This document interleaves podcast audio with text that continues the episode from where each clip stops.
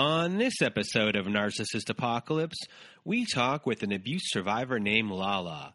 And Lala was in a 10 year relationship with a narcissist that loved to use all sorts of abusive tactics, including extreme versions of the silent treatment, control, and rage. It's a story about fighting for your belief in what a family should be, hoping for change, and the realization that it will never happen.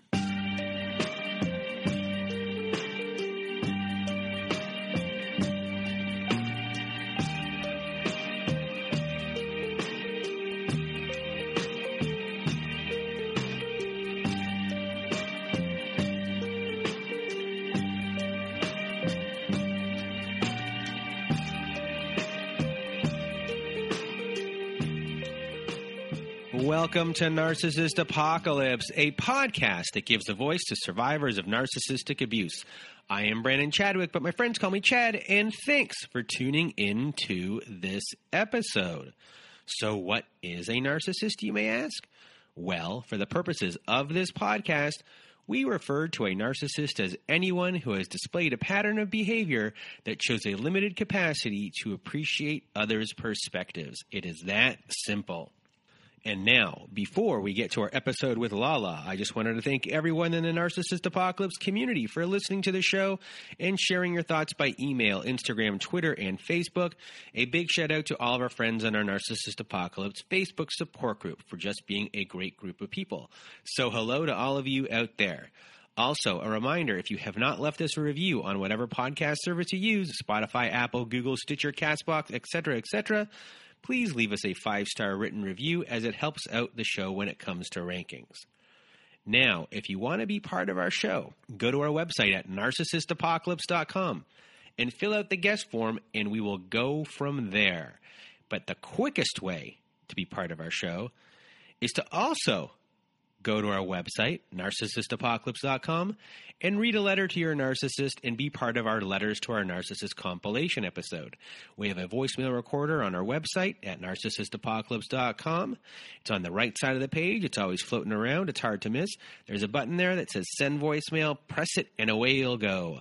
We're accumulating these letters to have a volume three of that episode. So send in those voicemails. But if you want me or my old pal Melissa to read your letter, just send it to narcissistapocalypse at gmail.com and we will read it for you. And what else do we have here? Oh, we have a new podcast, everyone, if you haven't heard yet, called Narcissist Apocalypse Q&A, and it is now available for your listening pleasure. Our first five episodes have been released. Our last episode was with Elizabeth Barre, and we discuss spiritual abuse and spiritual healing, so go take a listen if you haven't yet. Next week, we'll be chatting with Debbie Tudor once again, and we'll be discussing the five questions she gets asked the most by adult children of narcissists. That's also going to be a great listen, too. So if you want to support this podcast, use one of the many therapists that we have on our directory at abusetherapy.org. If you're looking for a therapist or a coach, please do go to abusetherapy.org. And if we don't have someone in your area, let us know and we'll find someone for you. Using abusetherapy.org helps support our show. But do you know what else helps support the show? Our Patreon. Yes, we started a Patreon. If you want to hear episodes that will never made it to air, have follow up episodes with former guests, and much more, join our Patreon. We'll be releasing new content on there every week. So to help support the show, become a patron of our Patreon at patreon.com slash narcissistapocalypse. And now it is time for me to get out of my way, your way. Here is my conversation with Lala. Welcome to this week's episode of Narcissist Apocalypse. With me today, I have Lala. How are you? Doing good, thank you. So, Lala is about to tell her story of her relationship with her narcissist, and I am just going to get out of her way and your way, everyone's way, and the floor is now yours. Yeah, thank you so much. Um, I'm going to start by talking uh, a little bit about my childhood, mostly just because I think it really plays into um, how I started processing things later on and where I allowed to uh, excuse certain behavior or I've always been like a people pleaser and a fixer, and I always want to like talk things through and make it better. I'm a very um, empathic person. I really feed off of other people's emotions and always want to make everybody feel good. And that started really early on for me. So, um, I my parents, my biological mom and my dad split up when I was almost five, and I have a younger brother. We're four years apart, and before they split up, my dad was in a band. He ran sound for a band, and there was my mom and dad, and then two other couples that were all very close.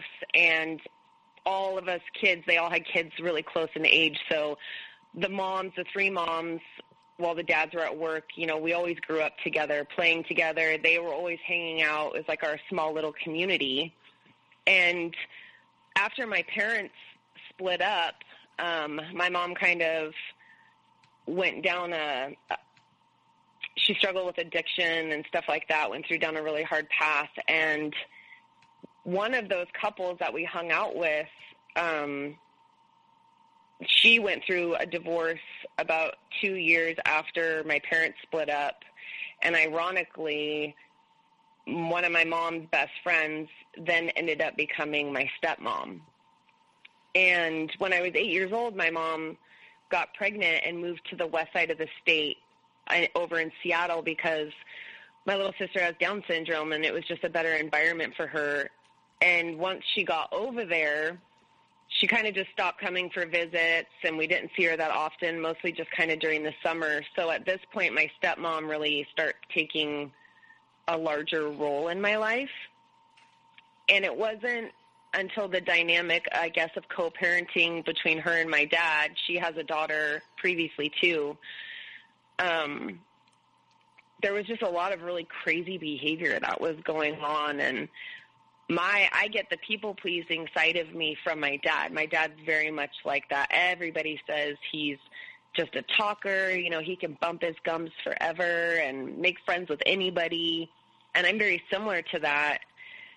And my stepmom I I was always told, you know, she was just very insecure and had a hard time with um, my brother and I are very close to my dad and she's not really close like that back then with her daughter.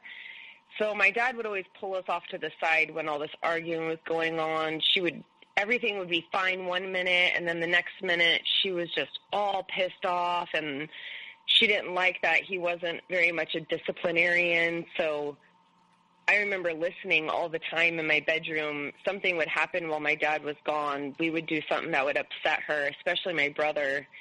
And she'd say, you know, when your dad got home, you would be punished. And she would just get on him and fight with him and fight with him about how we needed to be disciplined or spanked. And he didn't so much agree with it, but she would fight with him and push him to the point that he was so angry. He would just like go in the room and and start spanking my brother, you know, and he'd be crying, you know, please don't. And she used to say, you know, we're just like our mom, or if I could, I'd pack up all your guys' shit and send you away, but I can't because your mom's not around. And it was just eh, eh, the whole environment was completely unpredictable. There, one minute you're fine, the next minute you're not. It was just up and down constantly, and it wasn't until in our teens, I was probably more like around 13, she was diagnosed bipolar. But then she went through many years where she would stop taking her medicine. I'm fine. I'm going to do this on my own. And then inevitably, a few months down the road, shitstorm would come again. So my dad started playing this dynamic of he would back her and he would like discipline us and argue with us and then as soon as she wasn't around you know he'd pull us off to the side and say i'm so proud of you of how mature you are and you know, just how you handle things. And I really want you, you know, just to imagine you're like a duck and the way the the water just rolls off the duck. You know, you just whatever she says, however she she's acting, you know, she's just insecure and she's just angry. She doesn't mean what she says. So don't really say anything to her. Why don't you go ahead and go apologize to her, even though I know she's not in the right. Just you know, go ahead and apologize to her, so you know everything's better and it'll be fine. So there was this in front of her. You're not worthy for me to stand up to, and I won't defend you or stand up for what's right or what I believe in.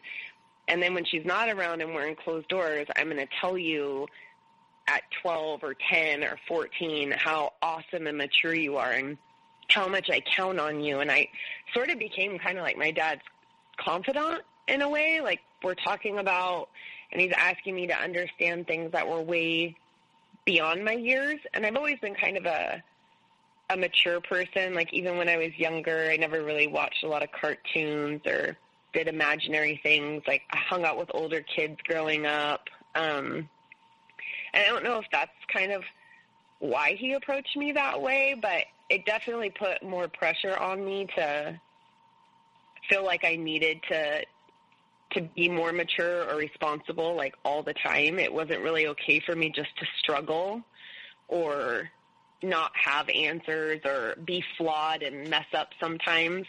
So around 14, I watched a Lifetime movie about a girl who had an eating disorder, and I thought, like, I'll try that out. I think initially my thought process, in all honesty, was I would probably maybe get, like get attention that way, or they would see that I was really hurting and want to intervene or something. But nobody even noticed or paid attention. So what went from like an experiment pretty quickly turned into a coping mechanism for me. And I figured out binging and purging actually really worked for me um, coping with my emotions. And I, I really felt like I had a sense of control of my environment, what was happening, and so before you even got into your relationship with your eventual uh, partner, who turned out to be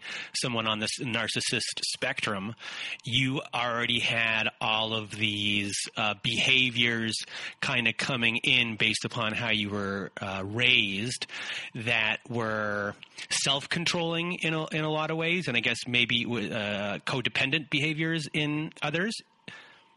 Yeah, yeah, and I for sure conditioned to accepting like um, this is just behavior that happens, and you just need to like kind of suck it up. I was, like you know, I was always told, you know, cowgirl up and put your big girl panties on, and you know, you're tougher than you know, like just deal with it. You know, it, it's not that it's unacceptable behavior or we should draw healthy boundaries or um, it's okay to say like that hurts me or that makes me feel a certain way.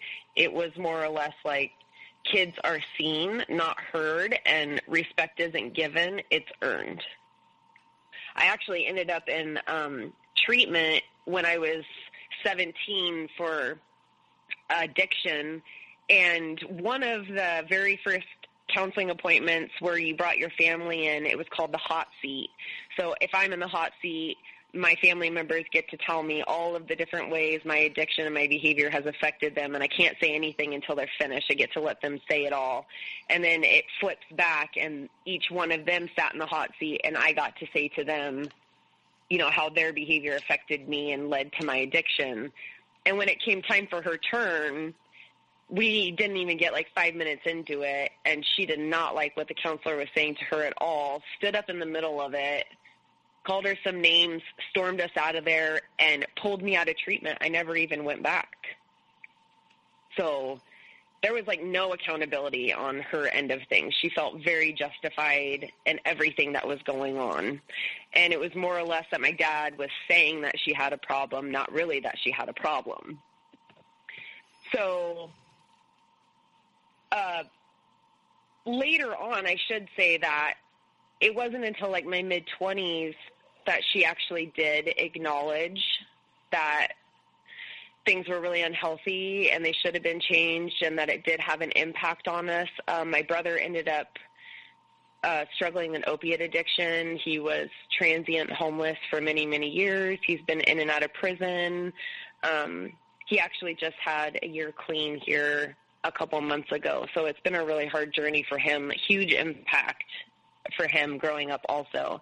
So now today, she's not that same person. She struggles here and there. It, it'll rear its ugly head is what we call it in the family. But for the most part, she's figured out a way um, to kind of cope and, and deal with her mental illness and she has come to us and apologized for certain things and understood how that's affected us and they've continued they're still together they stayed married so i think this conditioned me to thinking also with my narc that it is possible for somebody to change and you know maybe you should just like love him through it and stand by his side because we could come out of it the other side. And I just kept telling myself this over and over and over again, you know, like he didn't even know that he had certain he had diagnosis that came later on and he he didn't know all these years you know he had been single not any kids so he's just learning about himself and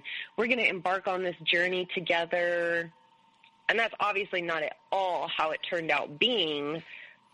But when things got really hard, I would just tell myself that, like, no, I'm going to be the person that sees him through it. I'm going to be the person that sticks by his side, and and we'll be 20 years down the road, and we'll still be a family, and we'll have like accomplished all of this really awesome stuff together. You know. So, uh, embarking on your journey with him, let's start at, at the beginning of the journey, where and uh, how did you meet, and how did your uh, trust form? Okay, so we both grew up in a really tiny little town. Um, his graduating class, I think, had like 35 people. Mine had a little bit more. So we met each other in middle school. And he was really good friends with my neighbor, and we lived way out in the middle of nowhere. So if the neighbor had a friend over, you were definitely over hanging out with them because he didn't have a lot of people to hang out with. So he had his license at that time. He's about three years older than me. And I was around 13, 14. He's coming out, hanging out all the time. We're all hanging out together. My parents really got to know him. My little brother wrestled. He wrestled. So they were comfortable with him, even though he was older. And when I was 14, he went over and asked my dad if he could take me out bowling on a date. So we went out on this first date. And I remember his hand was really sweaty. He held onto my hand like really tight in the car, just uh, really intense. Like I felt like he felt very strongly about me, like a lot of affection. I, I I felt almost like smothered. It was too much for me. And after that first date, it was like he was in love with me. And I'm like, I'm 14 years old. Like, this is crazy. It was way too much for me. And I'm struggling with my eating disorder at this time. Nobody really knows that. So I very quickly shut that down and just said, no, I think, you know, it's better that we're friends.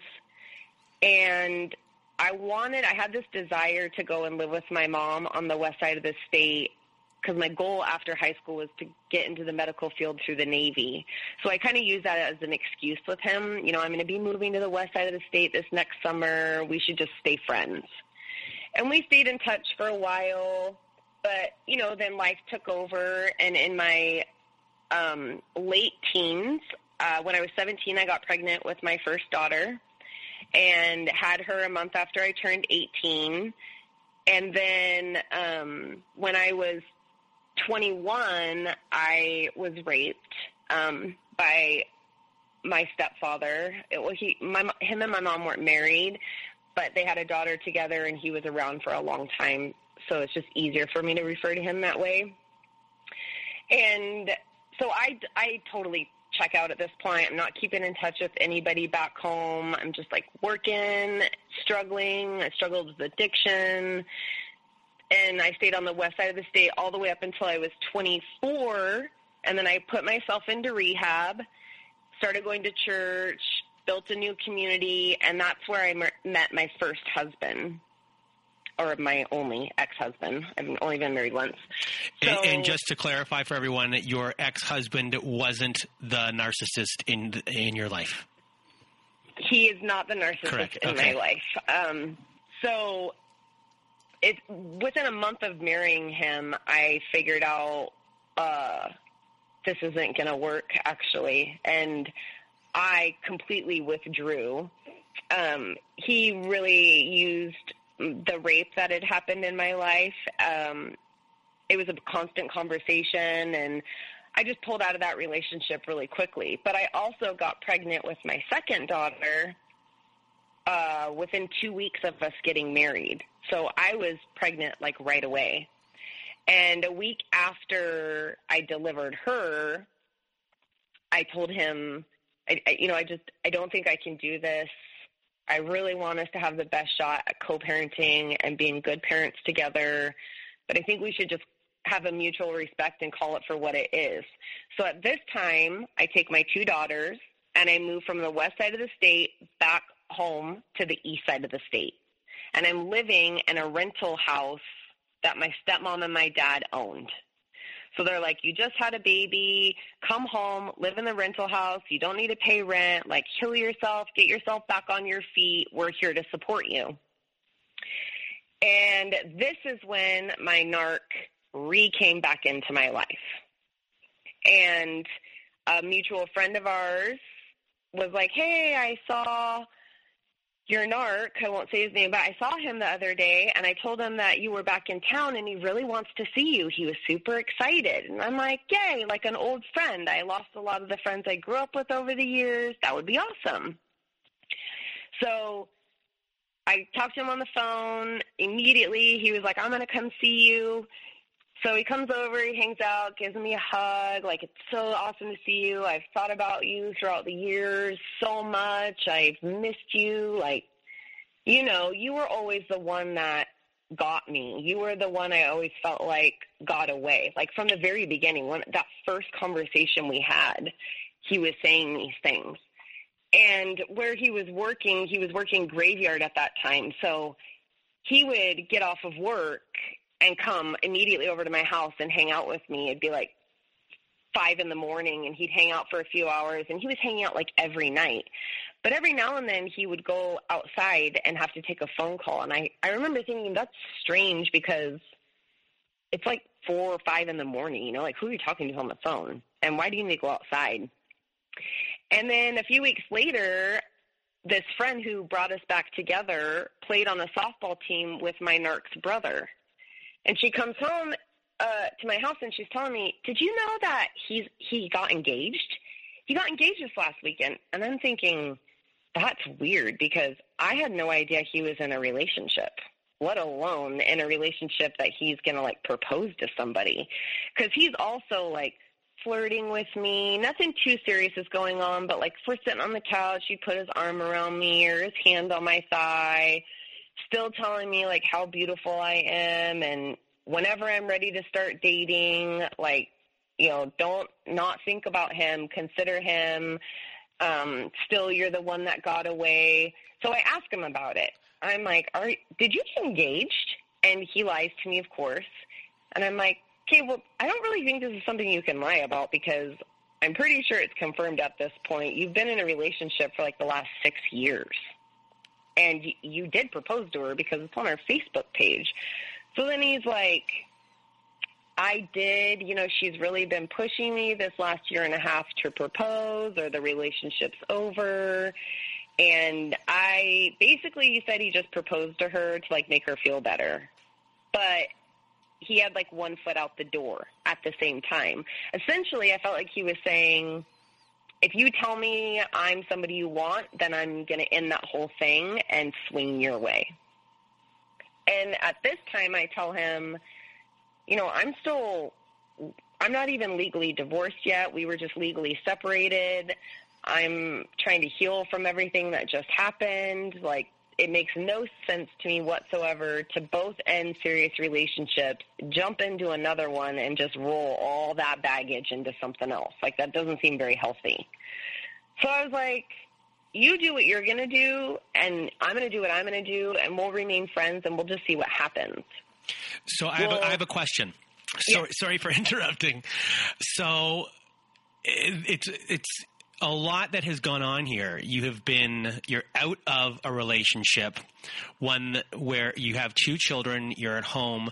There's this guy who you've known for a very long time who is love bombing you, obviously making you feel good and fills I'm going to assume a certain void that might be happening within you, and then you find out all this other information uh, at first that he technically at the beginning wasn't lying. He was lying by uh, uh, not telling uh, you that this was even going on, and then lying once you confronted him with it. So Right. There's a lot of swirling emotions going on within this situation. Uh, can you maybe describe what like the fight that possibly might be going on internally with you? And did you like him? Did that was that love bombing at that time that effective where you? Uh, uh, you know, you, right here you're saying you're you're you want because you're doing you're actually you're recognizing the red flag that has happened here, and you're taking the step backwards. But there's a part of you that wished at that moment that there was no red flag, or like you know, it, were you leaning uh, in a positive direction at one point?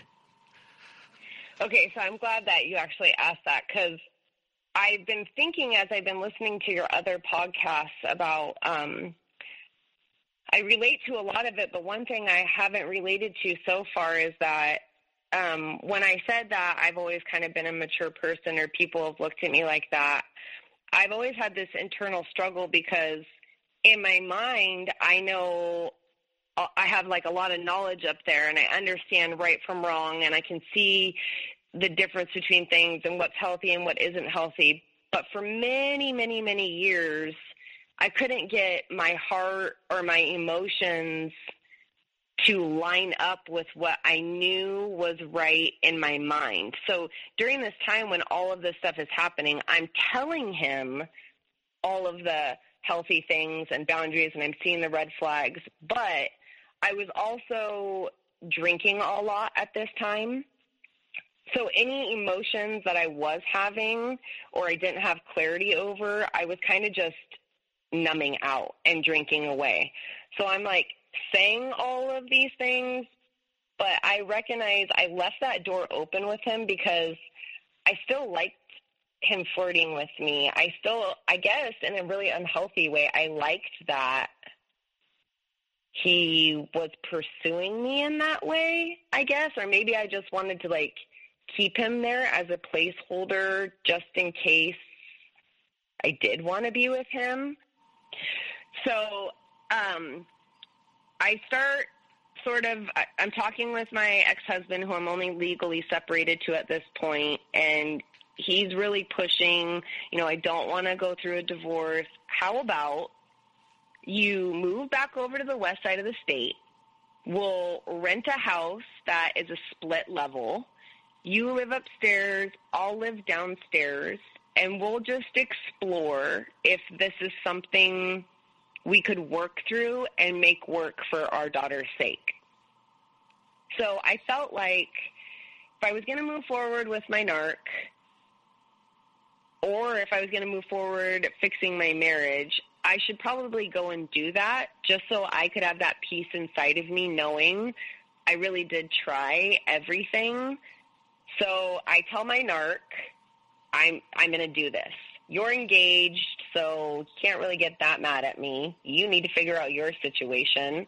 I'm going to go over and figure out my situation, and if it's meant to be, it'll be. And if it isn't, it won't. And so I went back over to the west side of the state. And because I'm really trying to work things out with my husband and give it an honest, genuine effort, my narc wouldn't stop calling me. He wouldn't stop talking to me. And as soon as I moved over, the conversation switches now from subliminal flirting to like full on flirting. And then at this point, it's like now he's being more open and upfront about like sexual desires and I want you and trying to like have some sexting going on there. So I changed my phone number and blocked him. And he found my best friend's phone number on Facebook. So she comes to me one day and she's like, Why is this guy calling my phone? He's looking for you. I'm like, What are you talking about? She's like, he, He's calling me at like one in the morning or during the day. Like, he, he really needs to talk to you. He really wants to get a hold of you. And she's like, I don't want him calling my phone. So I call her from his phone and I'm like, What are you doing? Like, that is weird. You can't just track down my friends to find me. I asked you to give me space and you didn't. So stop calling her. Like, you cannot be calling her. And he said, I just can't stop thinking about you. I'm, you know, I'm going to break up with my fiance. Um, I want to be with you. I'm really hoping that you feel the same way too. Can you please just send me an address? I have something for you. And once you get it, if you don't want to talk to me after that, like I'll respect it. So I say, okay, oh, what's the harm in it? I send him my mom's address. He had sent me um, like a pre a prepaid phone or like a flip phone, you know, that you can just buy from the store, like a burner phone, I guess people call them. Yes. And it was already activated and everything. So when I opened it, there was already text messages from him on there. Like, hey, you know, beautiful, I just wanted to be able to connect with you and be in touch with you. And, you know, I know that um, you, he was, I told him I didn't have a phone at the time. Um, but he's like, I know you don't have a phone. You know, please just hang on to this. And I don't remember what else he had said, but I don't know why. I didn't shut off the phone. I didn't turn it off. I ignored him for a while, but he just messaged more and more and more. And then I realize at this point things are not going to work out between my ex and I. And we decided mutually that we were going to go through with the divorce.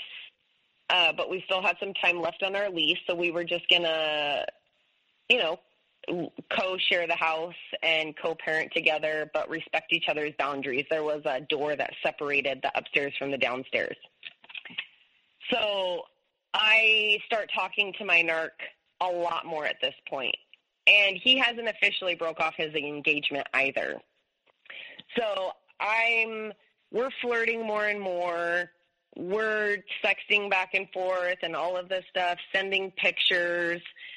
So I tell him a couple of months into it, I'm like, you're going to need to cut things off with her or I'm going to cut things off with you because I'm not down for the whole like cheating shit aspect of it. Like if you're not if you're not wanting to be with her, you should respect her enough as a human being and just tell her. Don't string it along like that. Like that's rude. So a couple months go by, he breaks things off with her. This is in November of 2011. No, 2010. And I tell him that we just need to be friends. I'm going through counseling. I need at least six months. So, of course, we're still flirting. He comes over to the west side of the state a couple times. We're not like sleeping together or anything at this point, but definitely flirting. Definitely having a conversation of eventually we're going to be together. Like this is the goal we're working towards. I'm not bringing him around my kids. I'm not telling anybody really what's going on, but we're we're creating this relationship now. We're definitely having a different dialogue. And in June of 2011, he's like, uh, he got laid off from his job over here. He was getting unemployment, and he says, "Well, I'm. I decided I'm going to move to the west side of the state." And this is when my lease that I was sharing with my ex-husband is over. So I find an apartment, get into the apartment with a roommate, and he gets an apartment in the same complex and moves over. So now we're like officially dating, just not living together. And oh, I should back up and say one of the first major red flags that I completely go off on the side is while I was talking to him on the phone and still living with my ex-husband, he called me one day super pissed off because he was trying to get a hold of me and I didn't answer the phone. And I was in the middle of a a meeting for Special Olympics. It was a it was a district meeting and it lasted a long time. We had a huge event coming up. So there was like 5 hours where I didn't answer the phone. And when I finally answered the phone, he's like screaming at me. He called me a fucking bitch and I'm like, "Whoa. I don't know who you think you are." Or where you get off thinking you can speak to me like that, but you are not. And I hung up on him. And I was really strong about my boundary then. So, of course, he sends me all these text messages immediately. I'm so sorry. Um, I just had a really bad morning. So I call him, and he's, I should have never, ever have spoken to you that way. I'm so sorry I did that. We've all, I've always known he's had a temper. Ever since we were kids, we always called him angry, his name. I'll just say angry narc. And we always used to kind of like poke fun at him because he was really easy to get riled up. But as kids, we just, you know, thought it was funny. Um, so I knew he had a temper, but I just dismissed it like this is who, who, who he's always been. So I kind of, but it was like, it was odd how angry he was at me. And I didn't find out until later on that he was so angry because he was talking to another girl during that time and she completely dissed him and his ego was hurt and he was pissed so he took it out on me. I just didn't know what was going on at the time. So that came out later but i guess during this this time right now you are um, you fully trust him. You uh, you've uh, caused not, I mean, that's a bad word. Uh, you have noticed a red flag. You said something about the red flag, um, and then he was able to love bomb you in the sense of being able to make you forget that it kind of happened, and you brushed it under the rug. So those things, there's like one little thing that's happened. So he, I guess he knows uh, it's possible for him to continue this in the future. And right now, I guess you've kind of you are official. You are boyfriend and girlfriend, and I assume now, once this happens, devaluation starts to occur on a grander scale. Yeah. So now that he's living close by, and I'm seeing him like on a daily basis, and he's not working yet, um, and I'm working, but I'm only working part time. So now I start seeing he had a little dog at the time, and the dog was a puppy, and he would um, he would chew on things or have accidents in the house, and he would just come like completely unglued, and I would tell him like he the, just the energy he would put off. The dog would be like on the dog bed shaking. And I'm like, look, you're like terrifying him you're just the way you're walking through the house. Like he's so terrified, he's shivering. Like, calm down. You don't need to like. You're getting so angry. Like that's crazy. But we weren't living together yet, so I'm just like, I'm gonna go home, and you need to get your shit under control, and I'm gonna leave you to that, and I'll talk to you later. And then you know he would say, you know, I'm so sorry. You know how I am. I lose my temper, and when I lose my temper, I'm not really thinking straight and I just need a minute to calm down and you know, I, I'm really, really sorry. I'm gonna, I'm gonna be working on that. You know, like I, I'm gonna be changing that. And I'm like, yeah, you need to change that. But just that was it. Like, wasn't really doing anything else. So I, and I was so broken and struggled with so much stuff. I'm always thinking like, I wouldn't want somebody to judge me or hold those things against me. I would want somebody to see me through my faults as well. So I'm like, yeah, I know that's who he is, but everybody can change. And probably subconsciously, I'm thinking, he's never, because he told me, I've never loved anybody like I loved you. I've never felt the way I feel about you with anybody else. So I'm thinking, like, my love, our love our bond, that's going to change him because he's never experienced anything like that. Like he's not going to continue to treat me that way. He's going to be working on it because I'm special. I'm different than everybody else. So I I used when he would say those things to me, he's conditioning me for what's going to come. But I'm like dismissing the behavior like, "Oh, he's right. I know how he is." Um and I, I would think a lot about my stepmom too. Like, yeah, that's how she was, but eventually she got better, um, and it's mental illness. So we didn't live separate for very long. Actually, it was only a few months, probably like four months. And then my roommate moved into his apartment, and he moved into my apartment. And this is going to be 2012. So in 2012, that first summer of us living together, he plans a family trip, me, him, and my two daughters, and we're going to go down to Oregon and stay in a beach house down in Oregon, and it stay down there for like five days and do like a. Because I always said, you know, growing up, we would go on family vacations, and those were some of my happiest memories to look back on. And all the madness and craziness that happened in my childhood, I, that for that two weeks we did family vacation, everything was fine. And they were my best memories. So I was very strongly like, I want to have that with my children. I want to create those memories and do those things with them.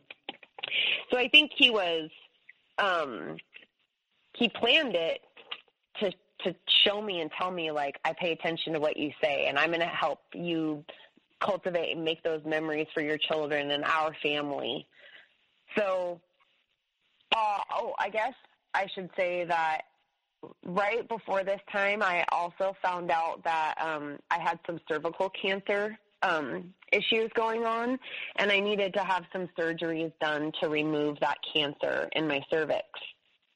So I was still on the end part of healing when when we got down there.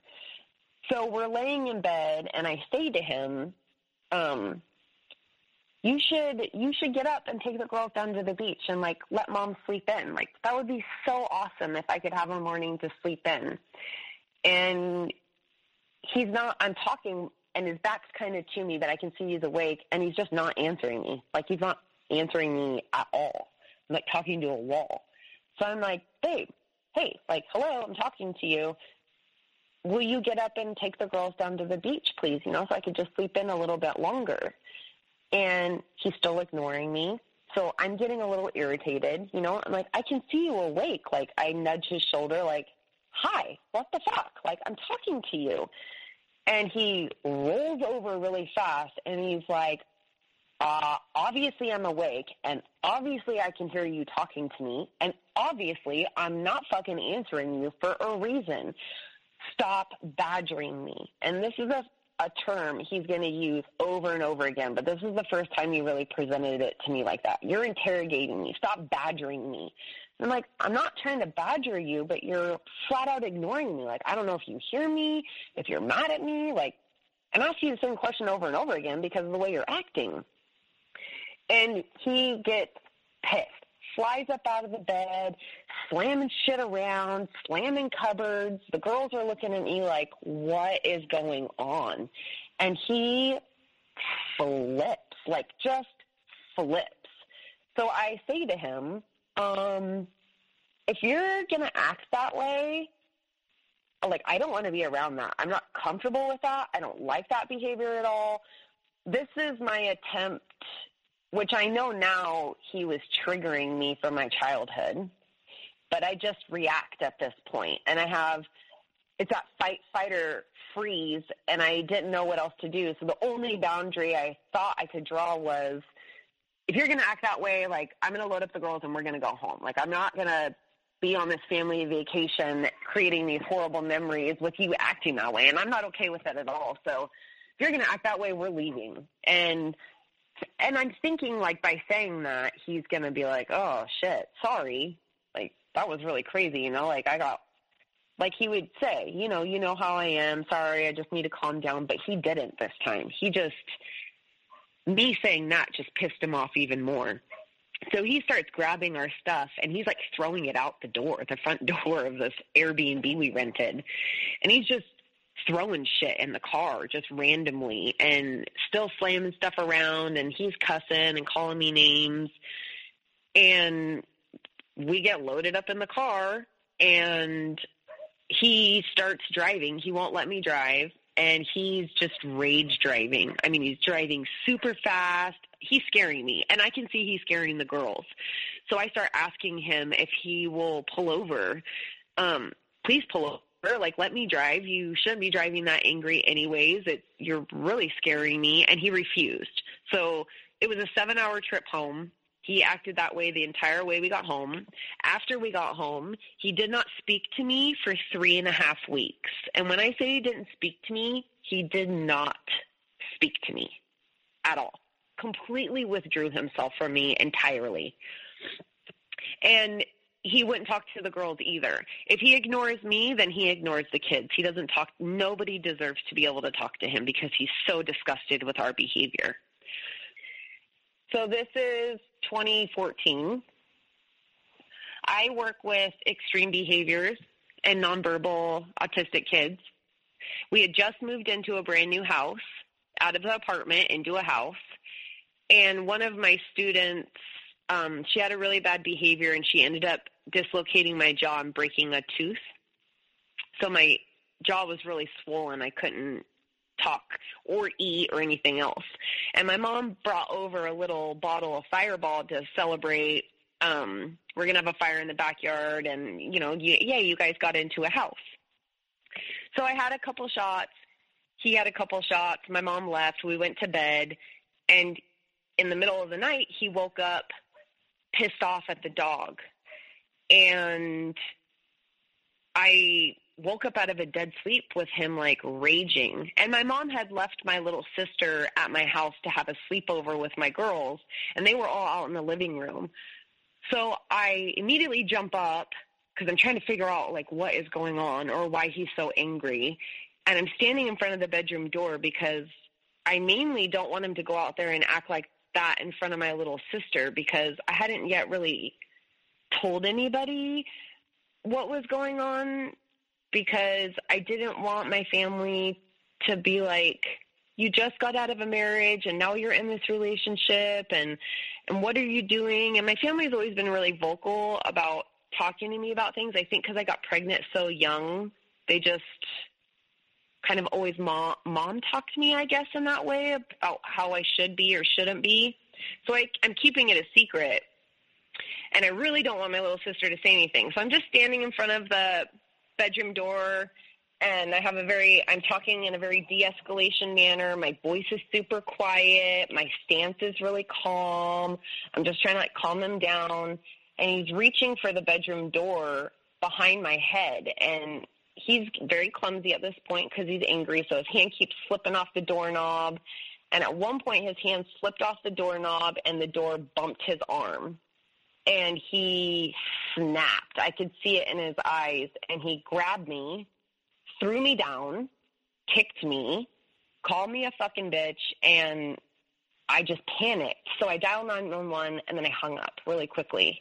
And of course, they came out for a, a well check to see how everything was going, make sure everybody was okay. They separate us. They're talking to us. They're asking me, you know, what I want to do and I'm like, I just wanted, I just want him to leave for the night. You know, I just want him to leave and calm down. Thankfully, the kids haven't woken up, even though the police are there. They're still sleeping through it. And he tells, so the officer comes back and he tells me, okay, he's going to leave for the night. Um, I heard there's firearms in the home. You know, where are they? So I tell him. And then the other officer that was with him comes back and says, you know, he he just told us that you were you were keeping him in the room and he wanted out of the room and you would not allow him out of the room. And he has a little red mark on his arm from where the door hit him. And i didn't know any better so i just said yes i i didn't want him to go out of the room around the kids. I didn't want that around the kids so i was standing in front of the door. And that's when they tell me that that is kidnapping or false imprisonment it is a dv charge and they handcuffed me and arrested me and took me to jail. And I spent the night in jail. Um, I had nobody else I could call. I didn't know what to do. I couldn't talk to him because of the DV charge. Thankfully, I had just enough money in my bank account to bail myself out the next morning. But of course, in the meantime, he is calling my mom. He called my best friend um, he called whoever he could call that I was going to talk to and tell what happened. and told his side of the story first, but made it sound like, you know, I had been drinking and I was being a psycho bitch and uh, basically like it was all my fault. I did it. He didn't do anything. And that's how come I got arrested and not him. So I have to, I don't have very good credit. Uh, I, I work with children in the school district. I'm really freaking out about this DV charge. So I have to put my car that I have at that time up for collateral on a loan so I can hire an attorney. But the charges were dismissed. So on my record, it looks like If you know the- I got those- the ticket if- for the DV. if those charges still were around, you pro- you probably would have lost your job. I would assume. Yeah, 100%. Yeah. I would not have been able to work with kids ever again, especially not nonverbal autistic kids that can't advocate or speak for themselves. So, how far into So- your relationship w- with him uh, are you at this point? About four years into it at this point. And so, this s- the kind of stuff is occurring. Are are, are you being um, you, your behavior and his behavior? Are you self controlling yourself a lot now uh, after this specific thing happens? Uh, are you challenging him, or at this point uh, have you kind of given up on anything like that? because of the way I grew up and the, the things my dad did, um, I wouldn't stand back and just let him, you know, act the way he did. I knew it was unhealthy. He would go from everything's fine to then ignoring us. You can't go days without talking to the girls and then out of nowhere get pissed off because they have dishes in their room and you're like yelling at them and grounding them after you haven't spoken to them in days. Like that's super unhealthy. So I shut down his ability to discipline them like at all. I was like, you can come to me, you can talk to me in private, and I will go to them and set out the punishment, but like I don't want you to have that interaction with them. And our counselor agreed with it at the time. He did not agree with it, and he told me over and over again uh, it was very disrespectful. He felt very disrespected and undermined because he had no authority.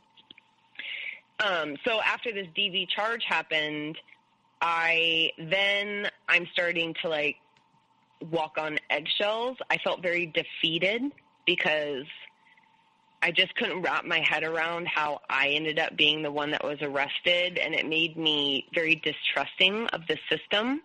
So I'm like extra walking on eggshells at this point, uh, and not really so much challenging him. I'm trying to like fix everything and make sure nothing goes wrong. He's back working at this time, so right before he comes home from work, like I'm flying through the house, making th- sure everything's all picked up. Um, trying to keep him separated from the girls as much as possible, um, making sure everything's okay. If I see anything going on with the girls that he's going to be upset about, I'm like jumping right on top of it. I become like extra controlling with the kids because I just don't want anything to happen at all.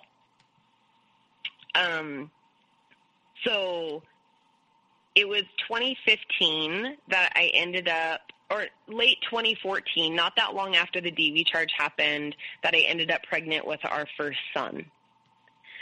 And right after the DV charge is when a whole lot of the devaluation and slandering and all of that stuff starts picking itself up.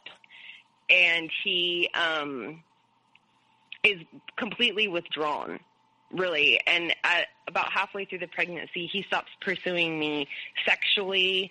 Uh, and leading up to that, we had like a, a really strong sexual relationship. That's he isn't he wouldn't really connect with me any other way. He's not really affectionate. He's not like somebody who would sit next to me on the couch and cuddle me or anything like that. Like sex is, I guess, how we intimately connected because there wasn't really very much romance otherwise. Um, and he said it was because I was pregnant and he was worried about me pregnant and worried about the baby and kind of used that as an excuse.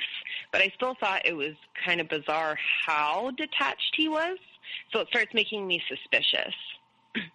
And I look at his phone eventually and find out that he had been talking to this other girl all the time. And when I confront him with it, of course, he lies to me. And so I call her and I ask her what's going on. And then I go back to him with that information. And instead of it being valid that he lied to me and he deceived me and he's broken my trust and he's creating this relationship with this other girl, the only thing that we really talk about or argue about is how fucking dare I call her? Like, that is humiliating and embarrassing. And I had no right to do that. I should have just come and spoken with him. And it turned into it being my fault. And I'm blowing it out of proportion. She's just his friend. And now I've created this whole scenario. And he doesn't speak to me for like a month and a half after that. So, um, and pregnancy is really really hard on me. I get really sick. I have to have like ivs twice a week. Like it's just really not easy especially the more the pregnancy goes on. So just to emotionally get by and cope i kind of just tap out myself i just i'm like i don't have the energy. I'm not going to go chasing after you. My feelings are hurt. Uh i'm just kind of like fuck you for a little while. And it was our agreement that he would be saving money throughout the pregnancy so that when I had the baby, um, because of the hours that I worked at the district, I didn't qualify for like FMLA or like I only had so many sick hours and then the money was gone. So there was going to be like a month and a half where I was paying, he had me paying half of the rent. I paid half of all the bills and I bought all of the groceries at this point. So he knew that he was going to have to float the responsibility, financial responsibilities for a short period of time after he was born. Well, when I had him, because of the cancer surgeries, there was a lot of scar tissue, and when I delivered him, I had a massive hemorrhage. I, I almost died within 20 minutes of delivering him. I had to have life-saving surgery. I had like tons of blood transfusions. Um, I was I was really sick, so I wasn't just recovering from having a baby. There was like a whole lot of stuff that went on, and within a week of getting home, rent was due, and I'm telling him, you know, like uh, just leave the rent money here, and I'll take it over to the landlord tomorrow morning. And he's like, I don't have rent money, and I'm thinking, like, what? What do you mean? Like, you've been telling me this whole time. We had this plan. Like, I don't understand. What do you mean you don't have the money? Like, I'm just blown away. And of course, there's no accountability. His reaction is to get super pissed off at me. And he says, Well, I guess you're going to have to call your daddy and have him give you the money because he's always there for you. And I'm like, I am not calling my parents to cover our rent from us having our child and we're in our 30s. Like, no, I am not doing that. So he gets in his car and he leaves Western Washington and comes all the way over to Eastern Washington to to talk to his family. And of course, he's telling them all of this crazy shit about me and a completely different story of what's going on. And he blocks me. So I can't call him. I he stays gone long enough to where rent had to be due or we would get kicked out. So I had no choice but to go to my parents. And they covered rent for us. Um, and he came home and acted like nothing happened. Everything's fine. He's trying to be really nice at this point. Doesn't really bring it up. And I didn't bring up the conversation really after that either because I didn't want to throw it back into him not being around. Like I have a baby, I'm healing, I've got two daughters. Uh, I I don't know. I just kind of like left it alone for whatever reason. I think during this time, um, I had shut off all of my emotions. Like that was the only way that I could cope and keep going through everyday life. I have to take care of the kids. I have to get up. I've got to go to work. So I just like I'm not really feeling much of anything at this point. I'm just like I got no feelings. I'm just autopilot going through the the motions. And I feel really stuck. I put a lot of pressure on myself because I had a child when I was 17. I've already gone through a failed marriage. I've got three kids from three different guys. I got a lot of pressure from my family. So I'm putting a lot of pressure on myself to just like make this work somehow anyway. So tapping out emotionally was kind of just my way of coping, I think. So when you say make it work, are you, your mindset at this point, no matter how you're being devalued or how you're being treated, is because uh, when I hear you say make this work, based upon also what we talked about before, is this is what life is supposed to be like. In the sense, this is what maybe a marriage is supposed to be like. There's these things that happen, and you're supposed to fight through them. Yes. Yeah. Yeah. Yeah. And I had told him really early on also that I didn't I wouldn't be open or willing to getting married again unless I had been with that person for like a decade or more.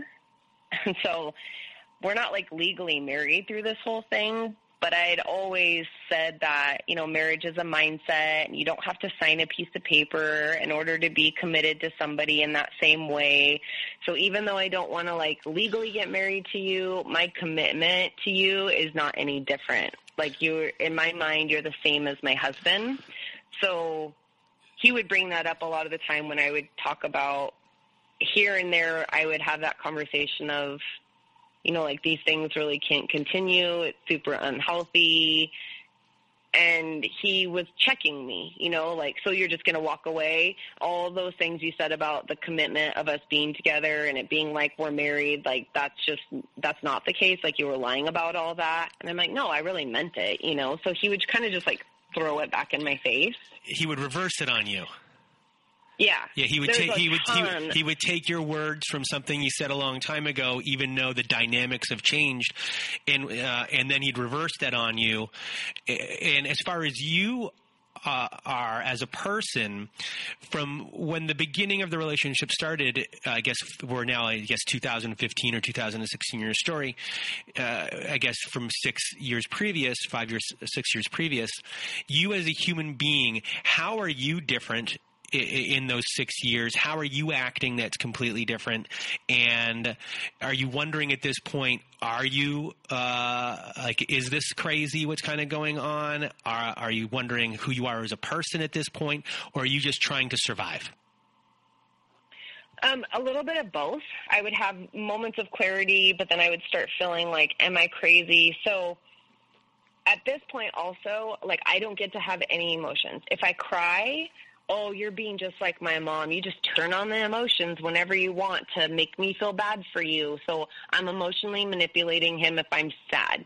If I get angry or I'm upset about something, he matches that with anger tenfold. So it always is getting flipped back around on me.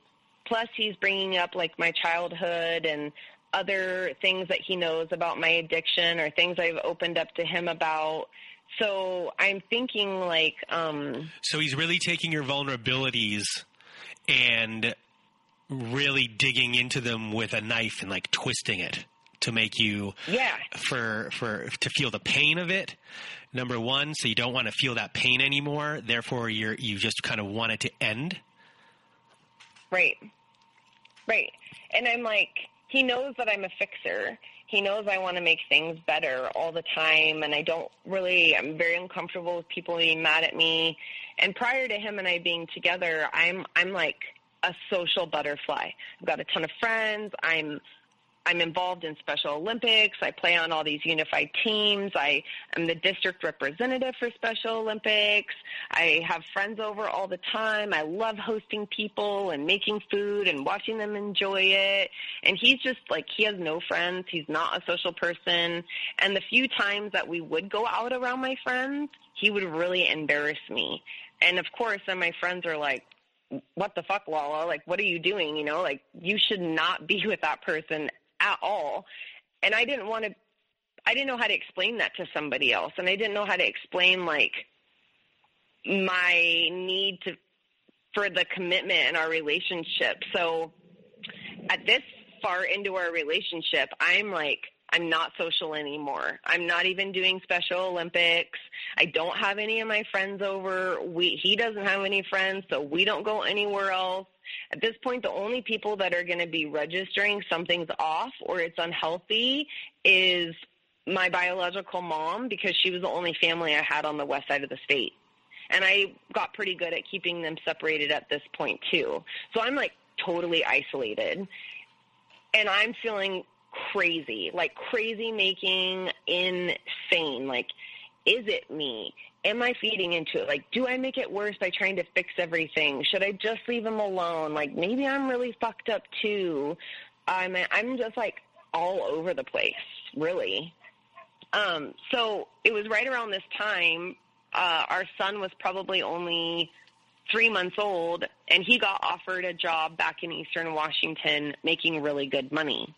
So we decided at this point, and it was in February of 2017 that we ended up moving back to Eastern Washington.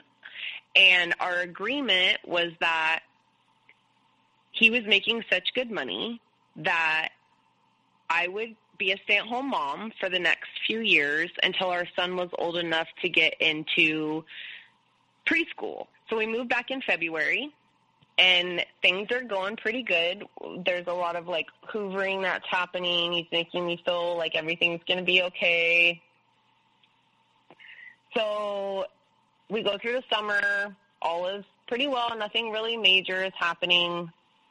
And it, so I was also told after I had our first son, because of all of the surgery and all of the scar tissue, and they had to cauterize blood vessels, they were like, it's very, very, very unlikely you would ever be able to get pregnant again.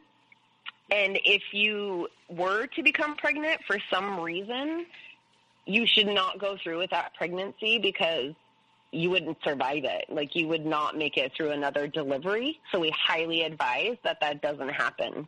Um, so I, we're about eight years into our relationship, and I had found out um, on my birthday that I was pregnant with our second son, which was completely uh, unexpected. I just I never even considered or thought that I would have another child.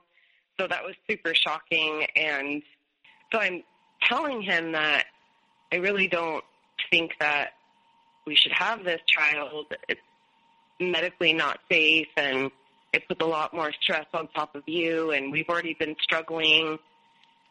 And he went in between, yeah, we should not go forward with a pregnancy.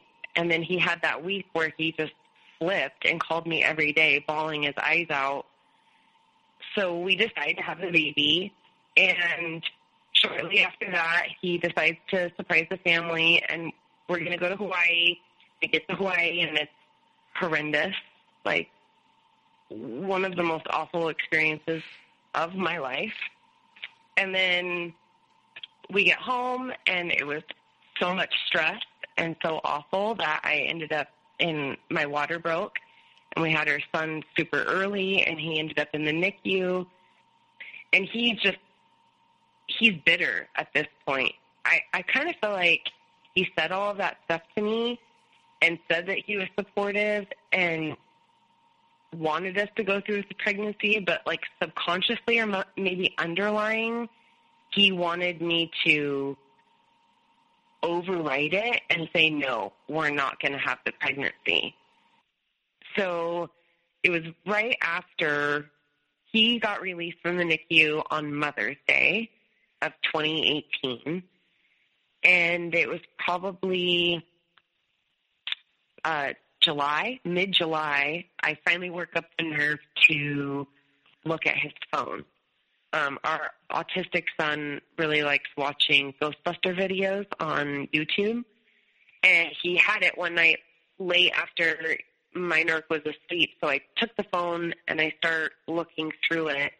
And then this is when all of these suspicions or things that I've had in the back of my head lurking, it all starts being confirmed. So I see all at one time the amount of pornography he's watching. I see all of the dating apps that he has accounts for. I see that um, he is going. He was going to the bar all the time, and I had no idea. I just it's at this point I thought he had been lying to me about certain things for a long time, but I can never confirm it. But now I'm realizing the depth of how much he lies to me. Like he lies to me all of the time. So I sit on it for a few days. I'm just kind of like trying to process it, figure out like how do I bring this up without it turning into an automatic, just huge blowout argument because that's not going to get us anywhere. So I just start asking little questions here and there, like, have you been on any dating apps, or do you have any like profiles like from before, or have you been on apps recently? And of course, he's immediately like, no. Why would you ask that of me? I would never do something like that. He's not just answering with a little lie, like, oh no, not doing that. He would like get elaborate with his shit, like, I am in love with you. You're my soulmate. I would never do that. Why would you even ask that of me? I haven't been on apps in forever. So then I say, okay, are you sure? Because I'm obviously asking you this question for a reason. And I, I obviously know a little bit of something. So I know that you're lying to me and I would appreciate it if you would just give me the courtesy of just coming clean or tell me what's going on. So he's asking little questions here and there, like, what are you talking about? Or when did you see that? Or he's trying to gather information to cover himself and then create more lies on top of it. And um, when I start talking to him about the pornography, he flat out lies and says that he doesn't even like looking at pornography. Um, he hasn't looked at it in forever. So then I pull out my phone and I open up the Google activity. And I'm like, okay, so can you explain to me why you're you're looking at it this much all the time when you're at work, when you're at home with me, when I'm in the hospital, like you're looking at it all day, every day. And then he would just say, well, that's not true. Or I don't know how it got on there like that, but I never did that. Like somehow Google is accurate all of these other times, but when it comes to that, it had a super malfunction. And it doesn't matter if I'm trying to have a logical conversation about that. He just shuts it down and then starts arguing about other stuff. So I never get confirmation truly about anything. So I say, because so much trust has been broken, I don't know what is, I don't know left from right. I don't know anything that you're saying, whether it's true or not true. You're not being honest about anything that's happening. So there's this app you can put like on your kid's phone that shows you everything that somebody's doing on their phone. And I tell him the only way for us to stay together or to move forward is if I want all of your passwords, I want access to everything, um, and I want to know what's going on. And that is the only way that we're going to move forward. So he allows it, and he says, yeah, we can do that. But then moving forward, I just gave him fuel to the fire because anytime he got mad at me moving forward, anytime I did something that he didn't agree with, if I questioned something I saw or I asked, like, why is this stuff continuing to pop up in your email? Why are you looking at these things? We agreed that you wouldn't be doing that. He would just pick a fight with me and then he would delete the app and he would change all of his passwords. So that's like one of the ways that he would quote unquote punish me. You know, if I try to get clarity on something, if I try to express myself, his response was just to take it all away. I, you know, I don't deserve to have it, or not even deserve. Just I'm not going to answer any of your questions, and then I'm just going to create more insecurity in you uh, by taking it all away and make you wonder even more. So this, I told him I had a six month mark. I said, um, you can't talk to me and treat me the way that you have, um, it's verbal abuse. And I don't want to live that way anymore. I don't want our kids to experience that anymore. Um, and I, I only want two shows a month. You can shoot two shows a month for six months while we get everything back on track. So I had passwords to everything, two shows a month, and um, he was supposed to change like the way he was talking to me and treating me, and nothing changed really. He did two shows a month, but he would sneak more shows in there. But his way of doing that was inviting me. Like he would choose bands or shows that he knew that I liked, and he would say, you know, I bought us two tickets, so we're going to go together, and it would be like a date night. And I'm only going to shoot the first few songs, and then we'll be together the rest of the night. But that never turned out that way. He just said all that stuff to me so we could get to the show, and then it was all about shooting at that point. And at, it's at this point, so we're like in 2019 now, and because I tapped into all of his vices and his alter ego and the way all the ways he checked out, he starts drinking more and more at this point. And he's pretty consistently like bringing home a bottle of alcohol once or twice a week and drinking all of it. But in all honesty, I was so afraid and I had all these things happening in my mind thinking, you know, he's out at the bar and he's drinking and anytime he drinks, he will pursue me pretty hard sexually. But he's also not pursuing me sexually. So if he's at the bar and I'm not with him and he's drinking and I'm not with him, in my mind, he's like picking up girls or going and meeting girls.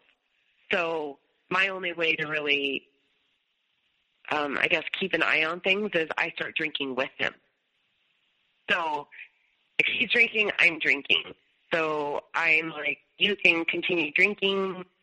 I didn't really say that. I just kind of created an atmosphere where he was bringing alcohol home and drinking at home. But then what would happen is after I had been drinking a little bit, I would get brave enough to start talking about my feelings or wanting to address them or I felt, you know, that liquid courage where I could try to talk with him about things. And that would inevitably just turn into an argument. So these arguments in the past, he would just get really, really angry, maybe like throw some things, punch the wall, and then he would leave. And then he wouldn't speak to me for a duration of time.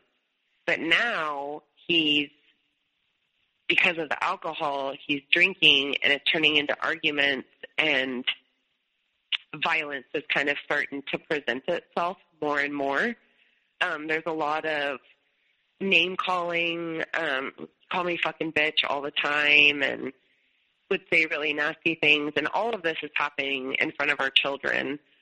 Or if I would try to talk about how I was feeling or things that were going on, he would go um, into my daughter's room, and he really it really pissed him off if they had dishes in their room or didn't take the dishes out, just left the dishes in there.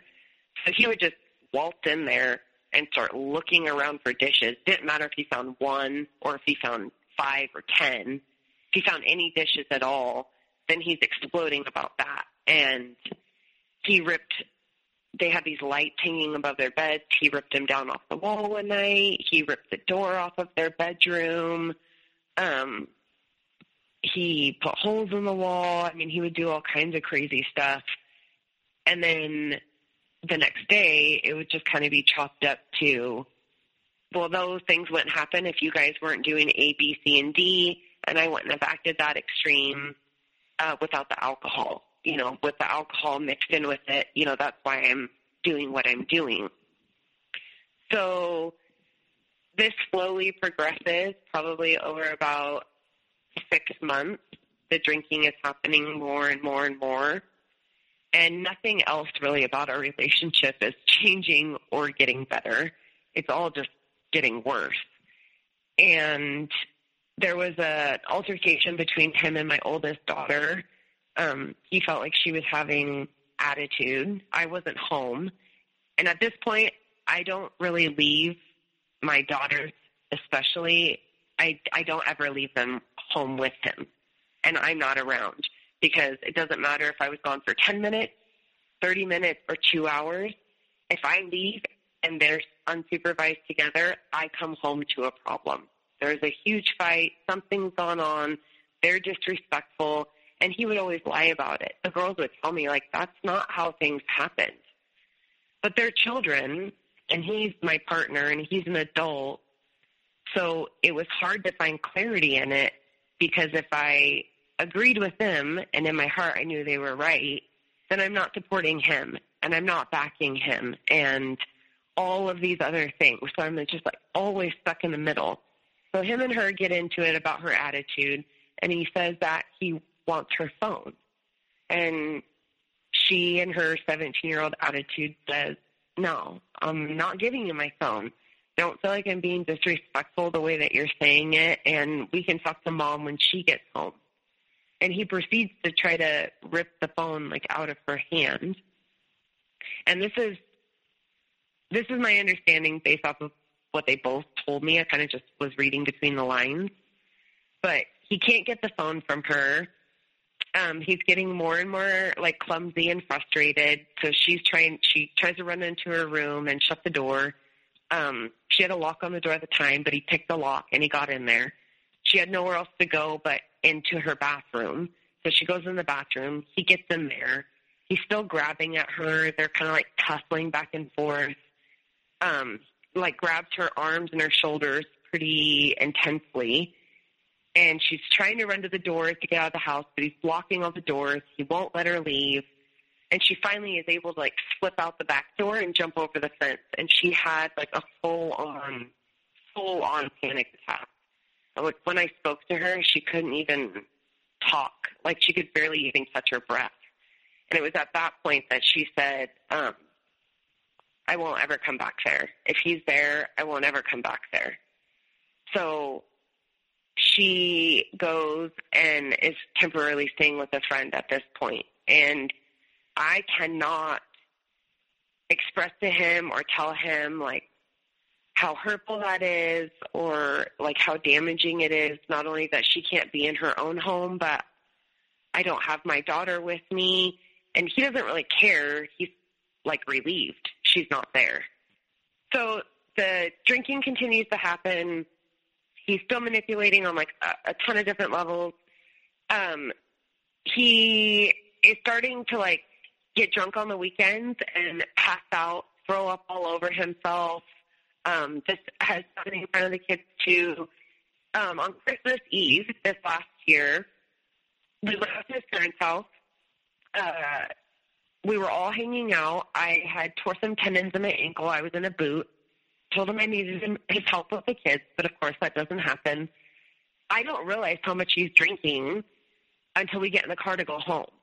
And it's snowing, bad weather, and he's swerving all over the road, like almost running us off on the road. We've got all the kids in the car, except for my oldest daughter.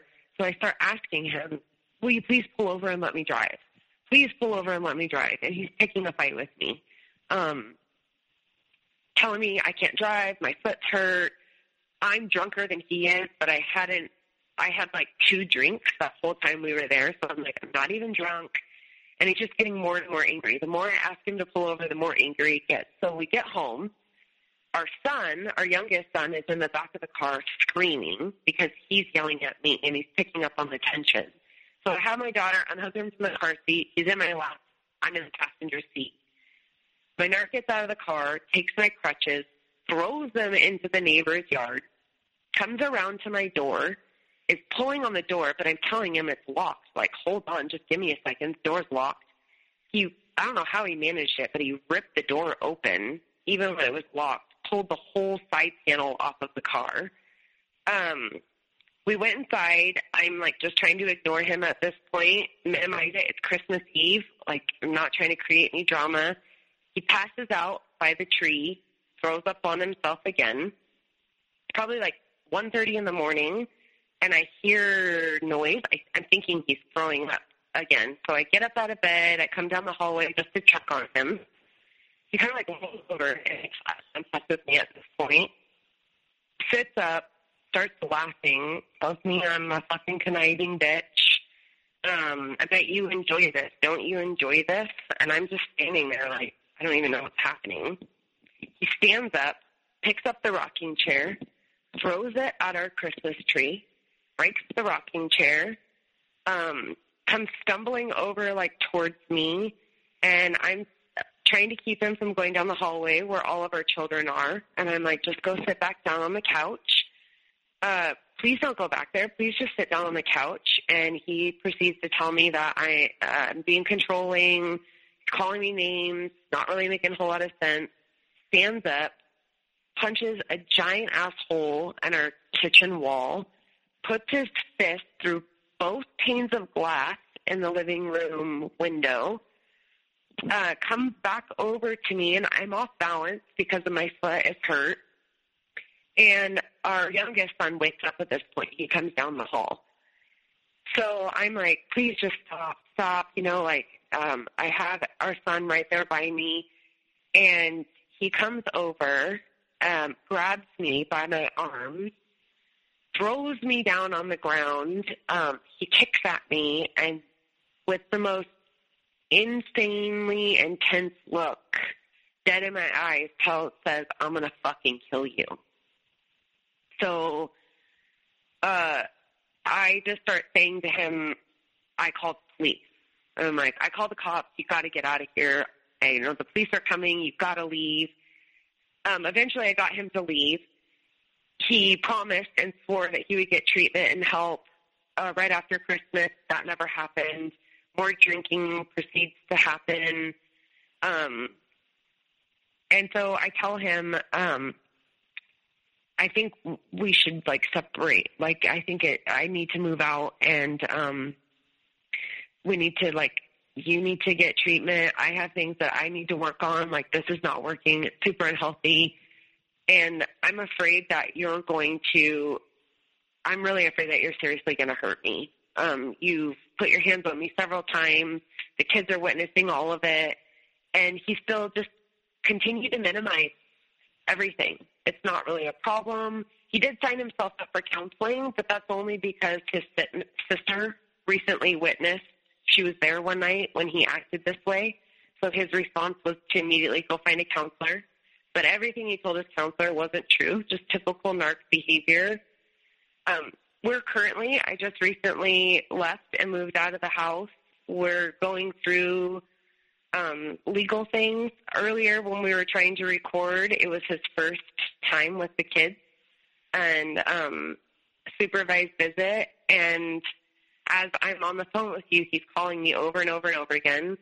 Told me that he fell and hurt himself.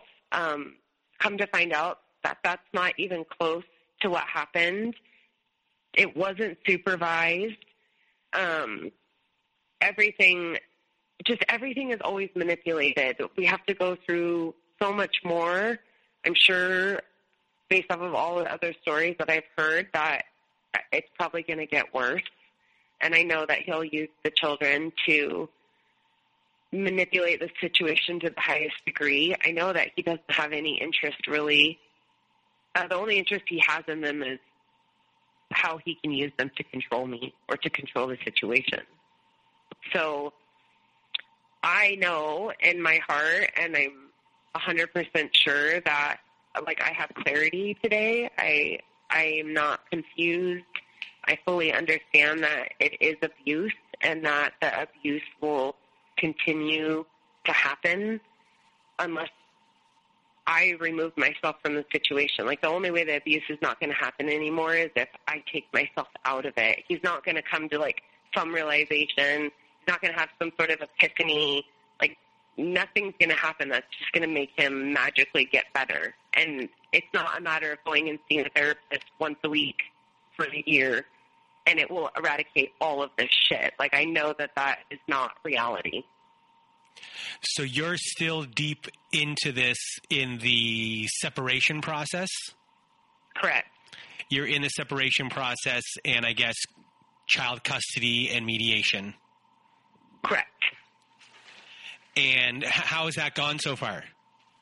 Uh, you know, on his end of things, he he flips between being really angry and manipulative and changes the dialogue based off of who he's talking to, and then he'll flip it totally to the opposite side and say that you know he wants to work on things, and um, it's just because he's afraid to go into the courtroom fully and admit to everything that's been going on. I've been smart enough over the last year to document everything, to keep copies of everything. Um, so when we are in front of a judge, when we are speaking, he just turns on this like his tone changes. He sounds like very empathetic and sympathetic and he's been misunderstood. Yes, he has anger problems, but he's working on it. He's going to therapy. Um, so he's just manipulating the court. I wanted him to have no overnight and supervised visit by a court appointed person, but it's supervised visit by like a mutual family member. But as we just saw, that doesn't work because they just manipulate the family member and then they're not even there. So I think he's just going to continue to be as manipulative as he can through the process to gain what he wants. He is right now he's just angry at me because of child support. That's the only thing he can really focus and go back on is the fact that he has to give me money. And how are you doing? Um I I have really good days and then I have other days where I think I was numb for so long. I felt nothing. Um, like just shut it all down for so long that I'll be like doing the dishes and I'll just start crying.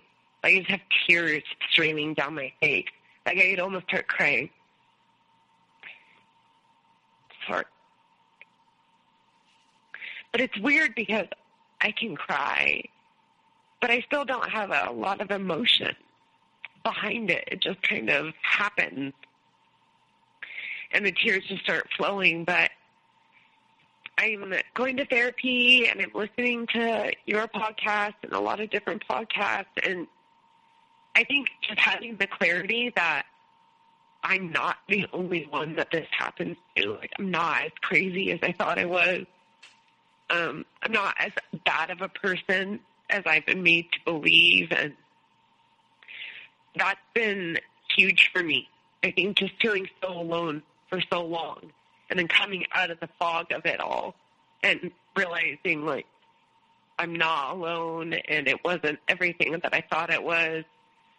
But I think the hardest part about therapy is breaking it all down, you know, and figuring out how you got yourself into this situation and what is in your background that led you to accept things that you've been told, where why you went along with it the way that you did, or how come you made excuses and justified for so long. You know, more than anything, the one emotion I feel the most is I, I'm just like pissed off at myself.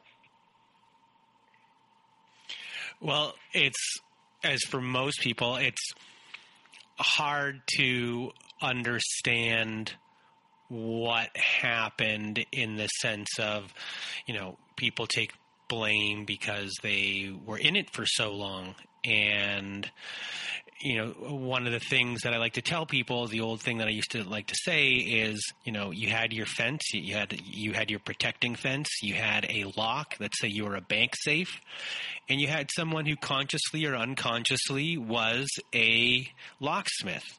And over time they just kind of figured out what the numbers were you know, to figure out the what what your lock was, and it didn't matter who you were, where you came from, what background you had, or anything like that. You were in relationship with someone who was a master locksmith, right? And, and they were going to try and pick your lock no matter what.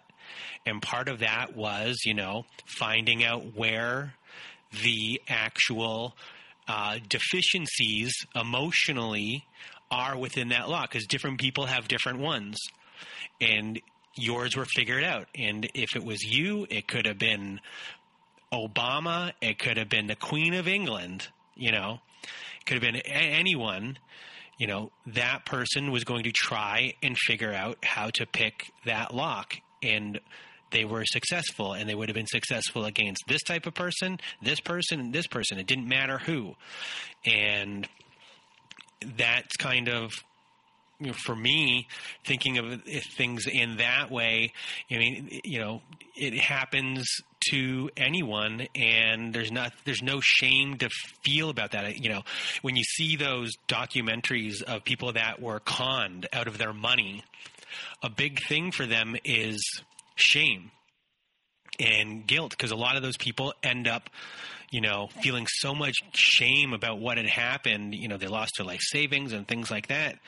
That a lot of them take their own lives because of the feeling of what that person took. They forget that that person was a con man or a con person that that did it to them and it didn't matter who they were trying to get that person was very determined you know and you and on your end you don't realize how determined that person is to get what they want or what they need.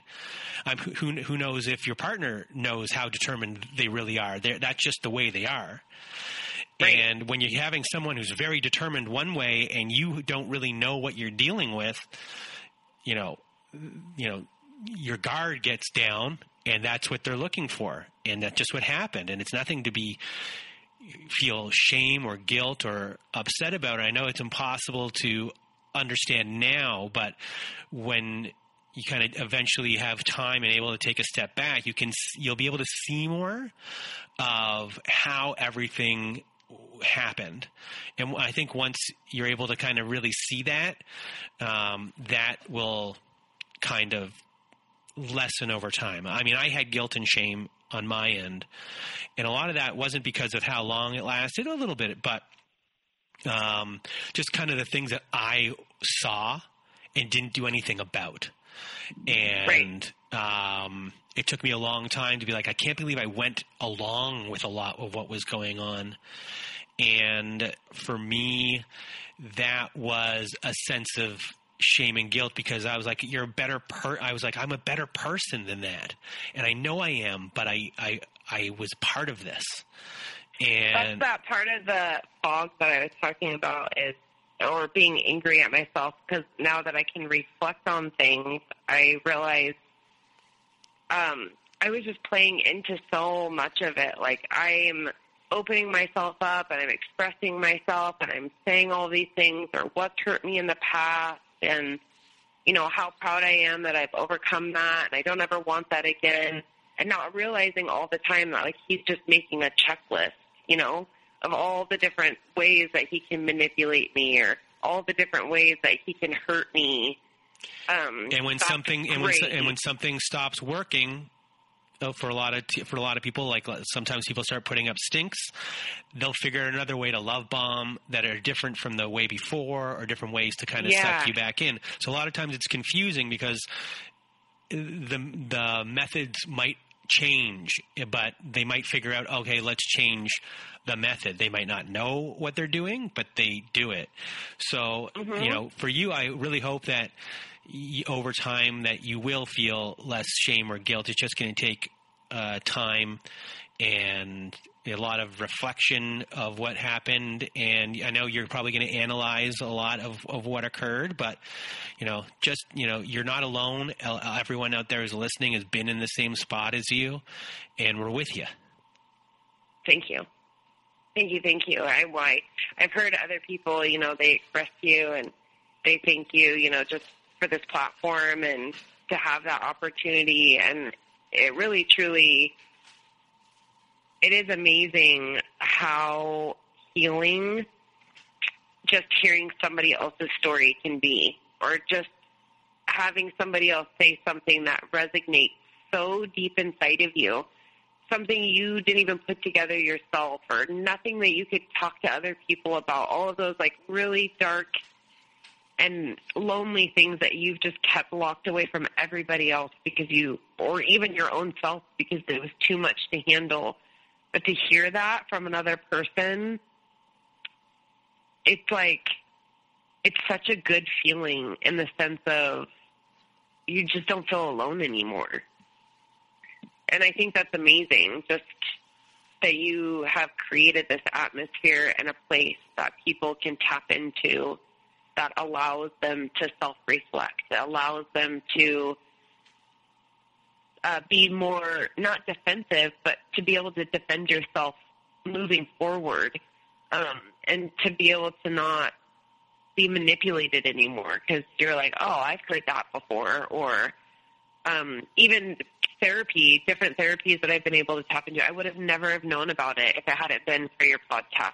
So, like in so many different ways, it's just super fucking cool. Thank you. Thank you very much. Yeah. So before we end off, do you have any last words?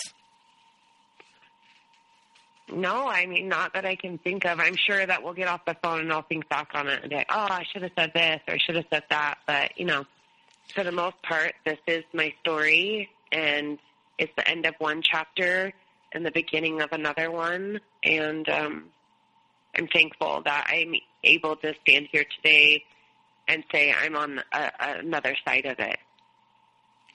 Well, we are happy for you too and we'll have you back on another episode. Maybe we'll do a special watch along episode. We're going to start doing some of those for our Patreon. And anyway, Lala, it has been an honor for you to share your story with us today.